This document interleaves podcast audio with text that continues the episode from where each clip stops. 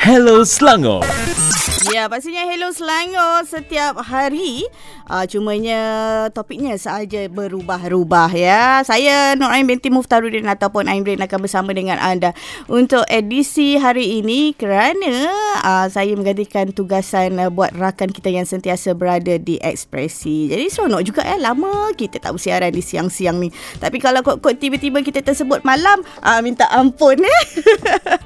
Baiklah, untuk Hello Selangor edisi hari ini pastinya uh, untuk ruangan Ya Bos. Saya bersama dengan penerbit uh, iaitu Nora Syikin Saleh akan bersama dengan anda juga bersama dengan uh, tetamu kita pastinya um, Ustaz Hanzala bin Zulkifli, Eksekutif Dakwah Bahagian Dakwah dan Pemasaran Baitul Maiz. Assalamualaikum Ustaz. Waalaikumsalam warahmatullahi wabarakatuh. Ya, terima kasih kerana um, ada memberikan uh, ruangan masa untuk kami di Selangor FM ini dan topik pada um, hari ini bersesuaian sangat dengan bulan Ramadan. Betul, Betul ya Ustaz eh? Uh, ya ini um, yang bertajuk sedekah kunci kebaikan. Uh, sebelum tu ada tak sebarang mukadimah daripada Ustaz Hanzalah sendiri? Baik, bismillahirrahmanirrahim. Ya. Assalamualaikum warahmatullahi wabarakatuh. Alhamdulillahirabbil alamin wassalatu wassalamu ala asyrafil anbiya'i wal mursalin wa ala alihi wa sahbihi ajmain. Baik, uh, tajuk kita hari ini berkenaan dengan sedekah uh, kunci kebaikan. Baik, uh, seperti mana yang kita maklum, yang kita berada pada bulan Ramadan, kan, bulan yang yang mana bulan yang penuh rahmat, Eh, yang mana dan kita pula telah masuk kepada fasa yang kedua lah. Ya. Ha. Alhamdulillah. Jadi alhamdulillah syukur pada Allah Subhanahu taala 10 hari dah berlalu, 10 hari lagi, uh, ada 20 hari lagi. So pun dah berlalu sebahagian uh-huh. dah nak masuk separuh juga. Ya. Dah itu pun ada dah yang dah berkira-kira um, apa nama kalau baru beberapa hari lepas ada orang kata uh, kita bulan ni kita puasa lagi 2 hari. Ai. Ha, tahun lepas bulan lepas rupanya apa ni uh, untuk uh, untuk sesi March uh-uh. sambung dengan April. Ha, itu maksud dia tak habis lagi. Janganlah Mana, macam tu terkejut kita kan. Puasa uh. tu tak habis lagi, panjang uh, lagi. Uh, eh. uh. Jadi jangan salah dengar. Jadi kalau ayat tu kena baca, kena baca bagi habis.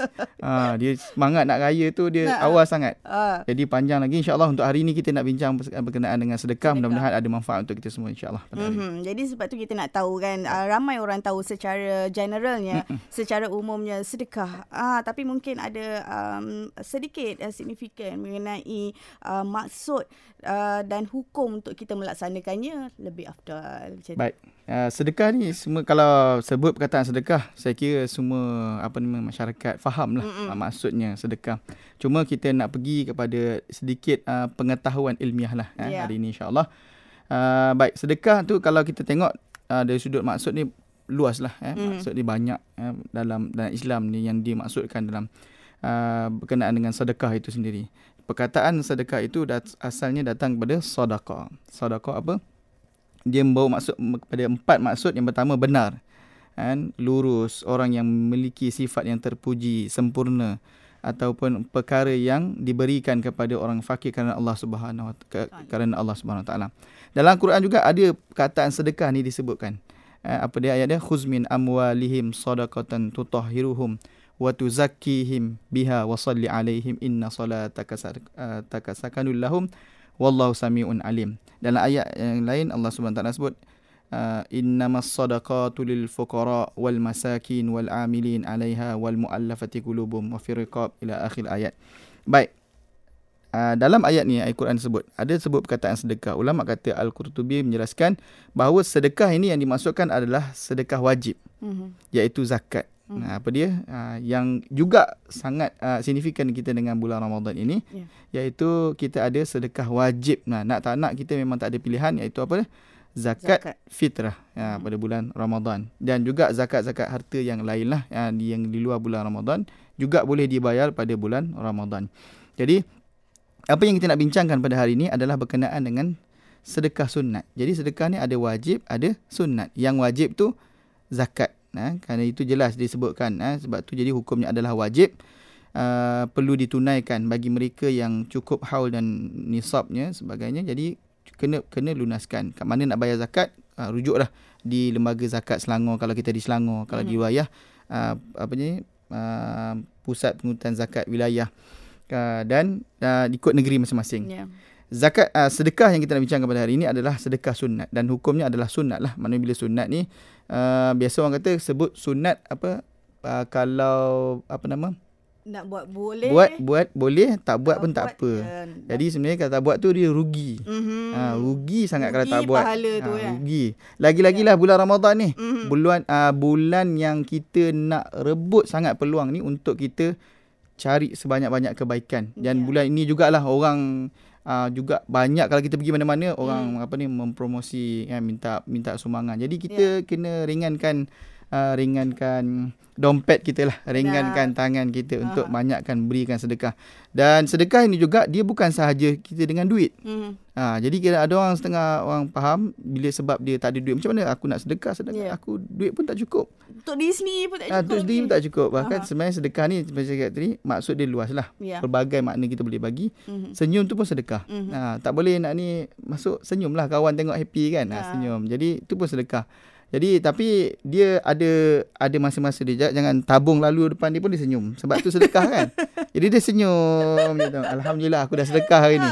Ha, itu tak sesuai. Ha, tak ya. sesuai. Ah, Kalau boleh masukkan. Ha, Mhm. RM1 tak mampu RM1 masuk RM10. Ya. Ha, itu Ui, sedekah. lain macam dia Ah. tu eh. Tak mampu dia lain Ya. macam. Jadi dia kena lebih sikit. Dia tak boleh tak mampu tu sebab dia biasa bawa duit RM10 kan. Ha, ha. Sebab alasannya alah tak ada duit kecil lah. Ya. Duit besar tu lah masuk. Ha ah. Ha, jangan alasan Kalau, tadi. kalau sekarang ni lah kita tak tahu kan mungkin di masjid-masjid sekarang Betul. ni tabung ada QR. Betul, ada tak ada QR. masalah ha, lah, tak kan? ada masalah, tak ada alasan. Kalau saya ada tempat saya biasa pergi solat. Jumaat tu, tabung lalu depan memang Ya. dekat tabung tu ada QR. QR code. Jadi apa alasan kita tak nak sedekah? Ha alasan Ah, dia jadi- kecuali tak ada duit lah Baik. dalam tu. Satu kan? tak ada duit, satu Ha, ha. lagi tak bawa telefon pula. Itu alasan. Ah, ah. Tapi Ustaz kadang-kadang kita ni nak tanya eh. Kita ni jumpa dengan beberapa orang yang datang untuk meminta sedekah. Yang selalu kita nampak di R&R, di stesen minyak sebagainya kan. Kadang-kadang ada yang marah. Ah, ataupun takut dengan sedikit. Betul. Ah, jadi bagaimana niat antara kita yang memberi sedekah kepada orang tu dengan dia yang menipu kita? Baik. Kalau ni saya suka biasanya ni kita first impression kita lah. Bila hmm. kita tengok mula-mula tu apa kita rasa. Kita rasa simpati nak sedekah Mhm. atau kita rasa tak nak. Ha, jadi biasa saya gunakan kalau rasa memang terdetik nak bagilah. Ya. Bagi je lah. Jadi tak payah fikir nak uh, betul ke dah, dah bagi nanti aku rasa macam rugi pula bagi RM10 kat dia. Ah. Uh, tu Ke patut nanti RM5. dapat kat orang lain. Ah, nanti dapat kat orang lain. Jadi semua. Dia dah fikir macam tu macam mana pula? jadi kalau yang tu kalau dah terfikir ah, Ha, nanti ha. dia datang perasaan tak ikhlas lah nak ungkit balik apa yang dia buat. Ah, jadi baik tak payah. Jadi sebenarnya apa yang terjadi selepas itu Mm-mm. Uh, antara dia dengan Allah. Betul. Apa yang Ah. jadi niat kita di langkah yang pertama tu lah. Dia ambil Sebab kira. set, ap, kebaikan yang kita dah buat tu dia pasti ada ganjaran. Dia. Ada Ya. pahala dia. Kita tak perlu risau. Sebab Mm-mm. lagi pun dia punya hukum adalah sunat. Mhm. Dan Jadi bila kita sunat ni kita buat dapat pahala. Lagi-lagi bulan Ramadan bila kita buat digandakan lagi. Sunat tu dapat pahala fardu. Ya. Jadi rugilah kalau tak buat. Mhm. Ha, jadi peluang bulan biasa kalau sunat dapat pahala sunat je. Ya. Tapi bulan Ramadan istime- istimewanya sunat ni diba- digan- eh, dijadi fardu. Jadi terebut peluang Mhm. untuk sedekah pada bulan Ramadan. Malah berlipat ganda lagi eh. Betul. Ha, jadi kita dah bercerita mengenai sedekah. Tapi kadang-kadang kita nak tanya juga antara sedekah dan juga wakaf. Baik. Uh, apa perbezaan yang boleh diterangkan dan bagi pendengar kita faham? Hmm, okay. Ya, bas, ya, kita sebut sedekah tadi. Maknanya secara umum masyarakat kita faham lah apa sedekah kan. Dan kita pun boleh petikaikan lagi. Uh, apa nama ni bagi sedekah ni maknanya kita faham lah mak, Hmm. maksud sedekah tu baik apa yang kita nak jelaskan kat sini adalah wakaf eh wakaf wakaf ni adalah satu bentuk uh, dari sudut mak, dari sudut makna pun dia adalah menahan sesuatu hen, terhenti lah Mhm. uh, dan dari sudut um, apa ni menahan harta yang boleh diambil manfaat darinya berserta mengekalkan bar, harta tersebut barang tersebut ain tersebut jadi hmm. maksudnya kita nak kekalkan benda tu satu sesuatu perkara yang kita nak wakafkan apa dia contohnya eh, kita nak Al-Quran. wakafkan Al-Quran. Hmm. Jadi Al-Quran tu kekal dan kita nak dapatkan pahala daripada Al-Quran tersebutlah. Amalannya berterusan. Uh, jadi banyak contoh-contoh wakaf yang kita boleh buat. Uh, sebenarnya adalah untuk kita uh, manfaat orang ramai lah yang terbaiknya. Uh, dia bukan Hmm. manfaat individu. Pun boleh juga tetapi nak lagi banyak dia punya kebaikan tu biarlah dia punya manfaat tu boleh ramai orang boleh pakai. Hmm. Eh, wakaf untuk uh, ibadah lah tujuan khususnya contoh orang dia dia ada tanah eh kaya banyak um, banyak tanah nak wakafkan tanah dia buat masjid. Ya. Jadi niatnya adalah untuk bina masjid. Mhm. Jadi bila terbinanya masjid selagi mana masjid itu digunakan berterusan dan sebagainya maka selagi itulah pewakaf itu mendapat manfaat ke atas harta yang diwakafkan. Mhm. Maksudnya sedekah ini uh, macam one time. Ya, dia sekali tu je. Habis Ah. mungkin ha, sebab tu sedekah ni dia kena selalu kena buat lah. Ah, Ha, sebab faham. kita nak buat untuk uh, amal soleh untuk dapat Ya. ganjaran pada Allah Subhanahu taala untuk dapatkan keikhlasan kan untuk dekatkan diri kita pada Allah. Jadi kena buat selalu lah. Mhm. Dia tak boleh semalam dah sedekah takkan hari ni nak sedekah lagi. ha.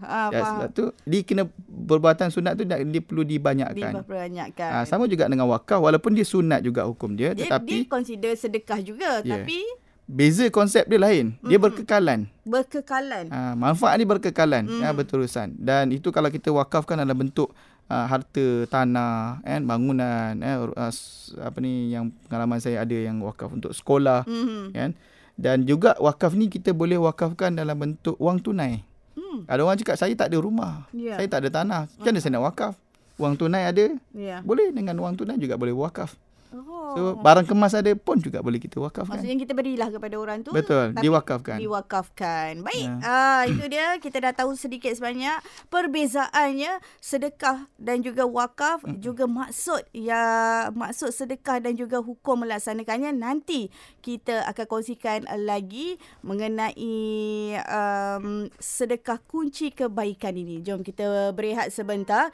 Kita dengarkan uh, lagu ini lagu daripada kumpulan Unik dan juga Imam Muda um, lagu yang bertajuk Ikramul Karim. Terus uh, bersama dengan kami Ya, saya bernama Ainrin. Selangor FM. Hello Selangor pastinya masih lagi bersama dengan uh, saya Nur Ain binti Muftarudin ataupun Ain Rain dan juga bersama dengan uh, tetamu terhormat kita Ustaz Hanzala bin Zulkifli seorang eksekutif dakwah bahagian dakwah dan pemasaran daripada MAIS. Dan topik kita pada petang ini adalah sesuatu yang uh, mungkin orang kata alah benda ni dah biasa dengar lah Ain. Ah betul, benda tu memang biasa kita dengar uh, tapi adakah biasa kita lakukan? Eh gitu. Betul ya Ustaz ya? Ah, ah, jadi kita nak tahu juga kelebihan bersedekah ni. Mungkin ada orang dah ambil enteng lah. Alah, cakap tak apalah umur aku panjang lagi lah. Mm-mm. Ah, InsyaAllah esok lusa aku sedekah. Betul. Ah, kan. Tapi kita nak nak terangkan kepada anda kelebihan ah, sedekah ini walaupun sedikit. Baik. Bismillahirrahmanirrahim. Uh, jadi dalam apa pun amalan kita kena tahu juga kelebihan. Kalau tak dia tak datang dia punya keseronokan. Kegairahan dia nak beramal. dia Betul. tu. Ya apa aku buat lah. Jadi kita dalam kita bekerja pun kita tahu apa benefit kita dapat dan sebagainya kan. Baru semangat seronok bekerja.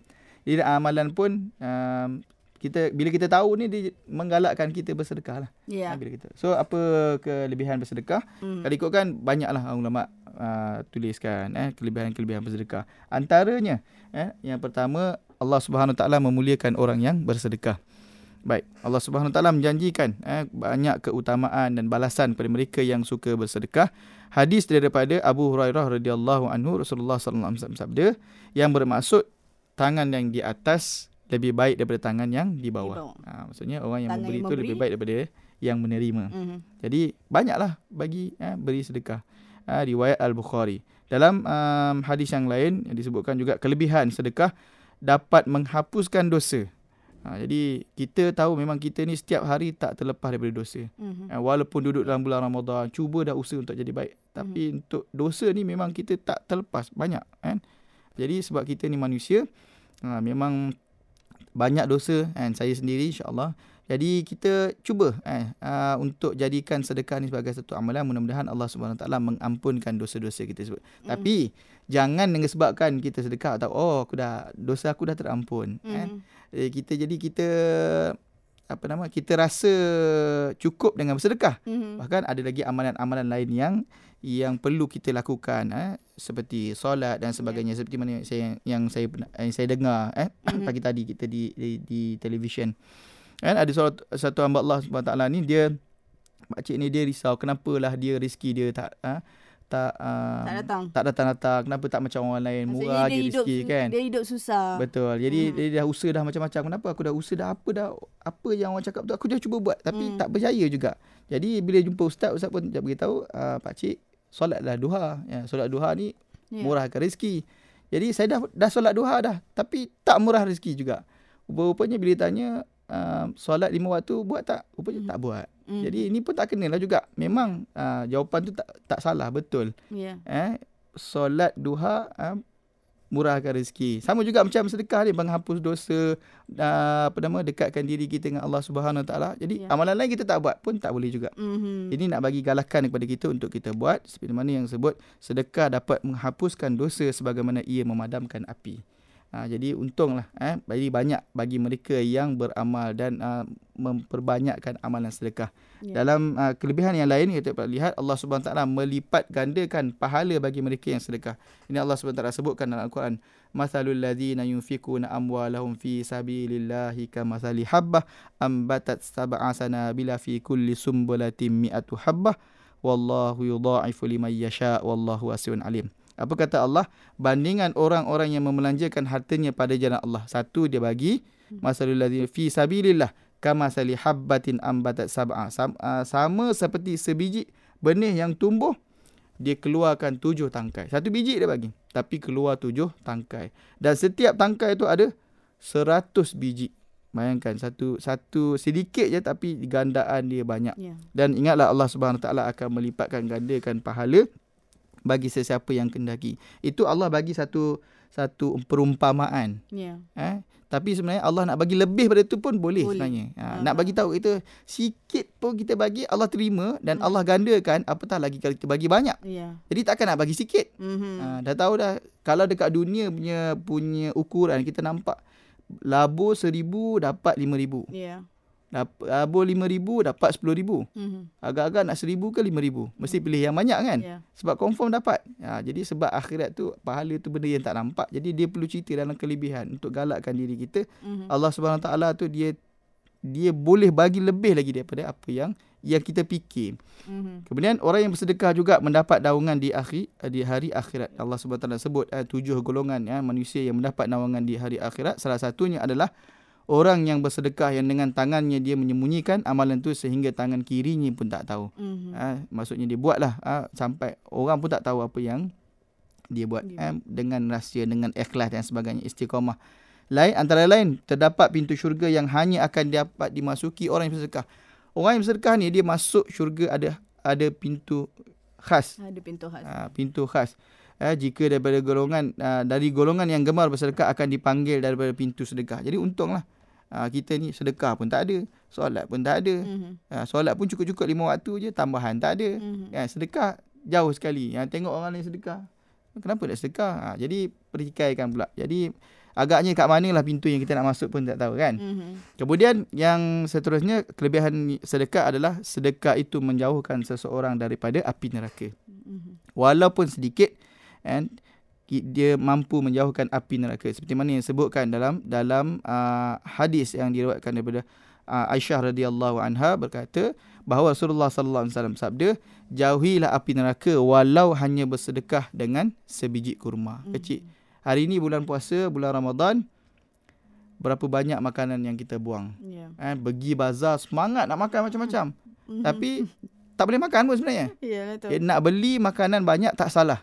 Ya. Tapi beli banyak-banyak Janji bagi habis. uh, beli banyak kita sumbang pun banyak. Ya. Ha, dia jangan beli Ah. banyak tapi buang banyak. Ya. Ya. Jadi beli-beli banyak-banyak. Buat apa ni banyak-banyak? Bang, buat beli berapa banyak-banyak ni? Habis RM50 dah ni. Ah. Tak, saya nak bagi. Dia nak sedekah katanya Ah, nak tapi sedekah. dalam dalam masa yang sama dia pun buat pembaziran Betul. Jadi yang nak makan tu sikit je sebenarnya. Ah, Ambil sikit yang yang banyak tu bagi. Jadi mulai hari ni pergi Ya. bazar Ramadan Mhm. niat hari ni siapa yang aku nak sedekah.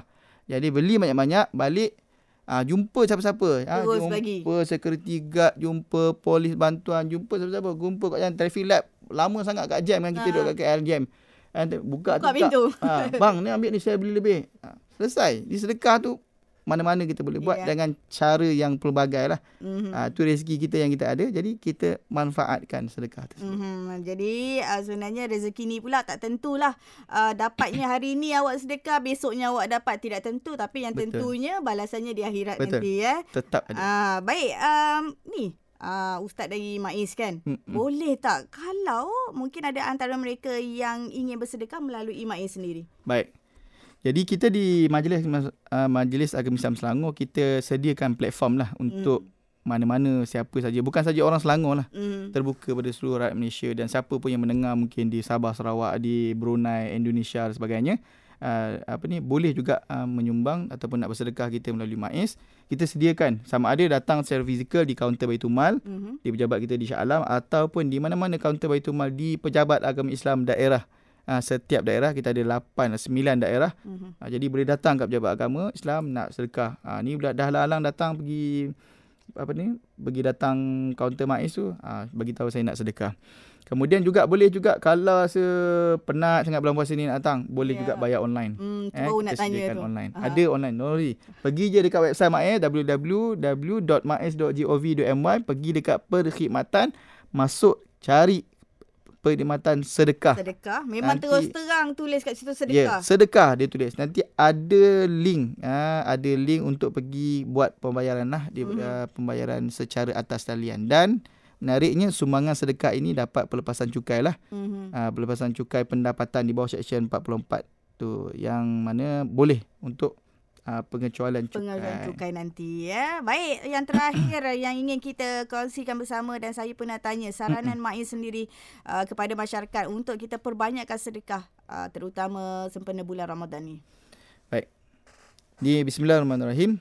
Majlis Islam Selangor dan kita semualah um, uh, ingin mengajak sebenarnya kita ambil peluang ni pada bulan Ramadan sebenarnya kita nak ajaklah sama-sama um, memanfaatkan eh, menggandakan amalan kita pada bulan Ramadan ini salah satunya dengan sedekah. Uh, minggu lepas kita cerita bab fidyah. Ya. Jadi ambil peluang yang tak sempat bayar fidyah boleh bayar fidyah bulan Ramadan ni yang lepas-lepas. Jangan yang bulan puasa tak tak, tak sempat awal lagi. ni. Dah awal bayar pula Ah, kan. Uh, kalau zakat fitrah tu tak apa. Uh, maksudnya dah masuk satu Ramadan dah boleh bayar dah zakat fitrah. Mhm. Uh, jadi uh, kita nak ajak umat Islam untuk sama-sama juga bersedekah. Mungkin ada yang tak tahu di MAIS juga boleh uh, menyalurkan sumbangan sedekah. Kerana sumbangan ini kita banyak kita agihkan uh, kepada penerima-penerima seperti anak yatim, uh, golongan-golongan first uh, apa nama uh, frontliner kita yang kita pernah uh, ada. Boleh tengok dekat di Facebook kita, uh, IG kita kita buat agihan-agihan uh, sumbangan yang kita terima. Dan pastinya setiap amalan kebaikan yang kita buat tu kita kena ingat ada ganjaran di sisi Allah Subhanahu wa taala. Allah Subhanahu wa taala sebut wa ma tuqaddimu li anfusikum min khairin tajiduhu indallah khairan wa a'zama ajra. Dan ingatlah apa jua kebaikan yang kamu kerjakan sebagai bekalan untuk diri kamu, Mhm. tentulah kamu akan mendapat balasan di sisi Allah Subhanahu wa taala sebagai balasan yang sebaik-baiknya yang amat besar pahalanya. Jadi tak kira lah. Sorry. Orang Islam kaya ke miskin ke ambil peluang Mhm. kan untuk bersedekah. Jadi dengan se- sesuai dengan dengan cara masing-masing lah orang kaya dengan cara dia. Ya. Ha, dia mampu RM100 tu bagi dia tu biasa. Benda Mhm. tu mudah. Silakan. Orang miskin mungkin dia RM1 tu rasa berat bagi dia. Ya. Tapi itu usaha yang terbaik dia, dia usahakan.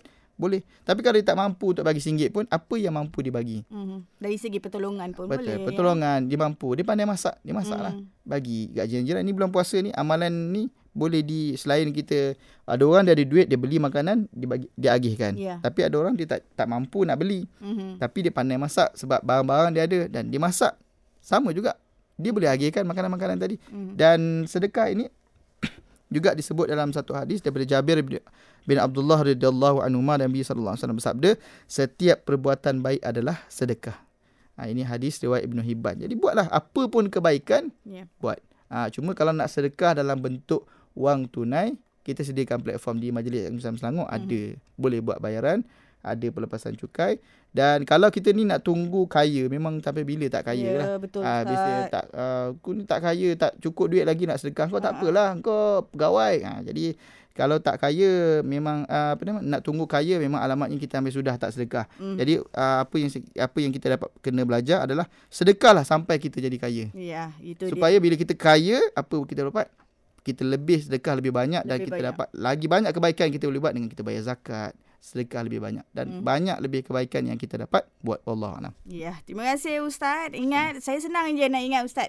Sedekah itu bukan hanya melalui duit. Ah, jadi pelbagai cara yang boleh kita um, sedekahkan dan yang paling penting juga niat Betul. ya. Baik, terima kasih uh, Pak Ustaz Hanzalah um, bin Zulkifli kerana bersama dengan kita daripada Main sendiri pasti untuk ruangan Ya Boss dan uh, terima kasih juga buat uh, penerbit Nora Syikin uh, Sakit uh, Saleh yang menemani saya di Konti. Terus kekal bersama dengan kami di Selangor FM.